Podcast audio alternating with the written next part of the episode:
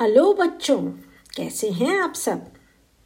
बच्चों, मैं मीनाक्षी आओ सुने कहानी में आज आपको जो कहानी सुनाने जा रही हूँ, उससे आप सभी रिलेट करेंगे। ये कहानी एक छोटी सी लड़की की कहानी है। छोटी यानी आठ नौ साल की। वो पढ़ने में अच्छी थी, गाना बहुत अच्छा गाती थी और स्पोर्ट्स में भी अच्छी थी, पर उसमें एक कमी थी। उसे गुस्सा बहुत आता था। गुस्से पर उसका कोई कंट्रोल नहीं था। जब गुस्सा आता तो वो ज़ोर ज़ोर से चीखती, चिल्लाती, पैर पटकती, चीज़ें उठाकर पटक देती, तोड़ डालती। इतना ही नहीं बच्चों, उसके स्कूल से भी कंप्लेंट आने लगी कि उसने दूसरे बच्चों से मिसबिहेव किया। कभी फाउल लैंग्वेज यूज़ की तो कभी किसी को धक्का दे दिया। घर में सभी उसके इस गुस्से से परेशान थे। बहुत बार प्यार से उसको समझाया, सिखाने की कोशिश की एक आध बार उसे पनिश भी किया। थोड़े दिन असर रहता, पर जब भी उसके मन की बात ना होती, वो ज़ोर ज़ोर से गुस्सा करने लगती एक दिन वो इसी तरह गुस्सा कर रही थी, तभी उसकी म्यूज़िक टीचर घर आई। उन्हें देखकर वो चुपचाप जल्दी से ऊपर अपने कमरे में चली गई। माँ ने बताया कि वो इसके अनकंट्रोलेबल गुस्से से बहुत परेशान है। इसे बहुत समझाया, पर कोई असर ही नहीं हो रहा। उसकी म्यूज़िक टीचर बहुत ही सॉफ्ट स्पोकन थी। उन्होंने उसकी माँ को आश्वासन दिया कि मैं भी कोशिश करती हूँ, शायद इसमें कोई चेंज आ जाए। इस लड़की को अपनी म्यूज़िक टीचर बहुत अच्छी लगती थी।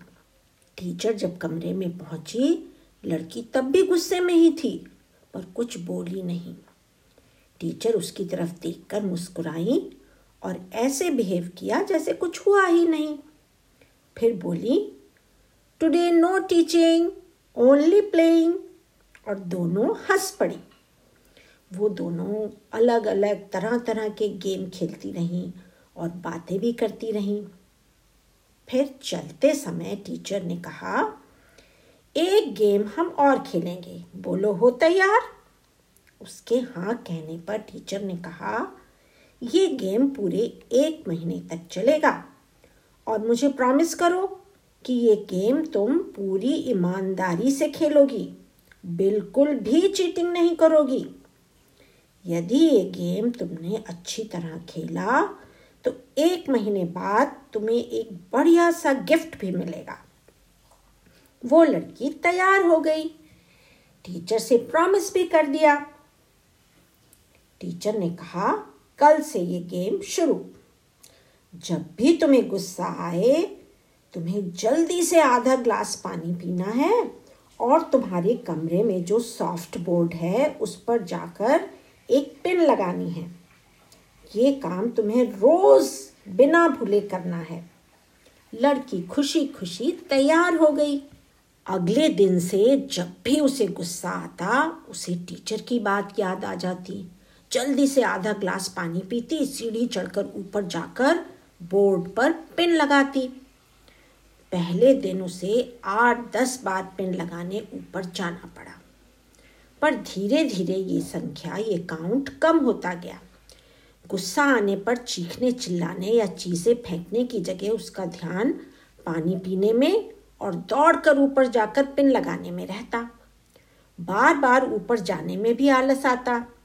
इस तरह धीरे धीरे उसका गुस्सा कंट्रोल में आने लगा। पंद्रह दिन बाद उसने सिर्फ़ एक ही पिन लगाई। उसकी टीचर ने जब ये देखा तो उन्होंने कहा कि अब इस गेम में एक चेंज है। अब जब तुम्हें गुस्सा आए तो तुम्हें जाकर एक पिन निकाल लेनी है। और बच्चों, अगले कुछ दिनों में उसने एक एक कर सारी पिन्स बाहर निकाल दी। जिस दिन सारी पिन निकल गईं, उस दिन लड़की और उसकी टीचर बहुत खुश थी। टीचर ने लड़की से पूछा, बोर्ड पर तुम्हें क्या दिखाई दे रहा है? लड़की ने कहा, कुछ भी नहीं बोर्ड तो एकदम साफ़ है। टीचर ने फिर कहा, ध्यान से देखो, फिर बताओ। लड़की ने ध्यान से देखा और कहा बोर्ड पर सिर्फ़ पेन के छोटे छोटे छेद यानी होल्स दिखाई दे रहे हैं। टीचर ने कहा, बिल्कुल सही। ये तुम्हारे गुस्से के निशान हैं। जब तुम गुस्सा करती हो ना तो इन होल्स की तरह कहीं तुम्हें भी चोट पहुँचती है। और सामने वाला भी हर्ट होता है।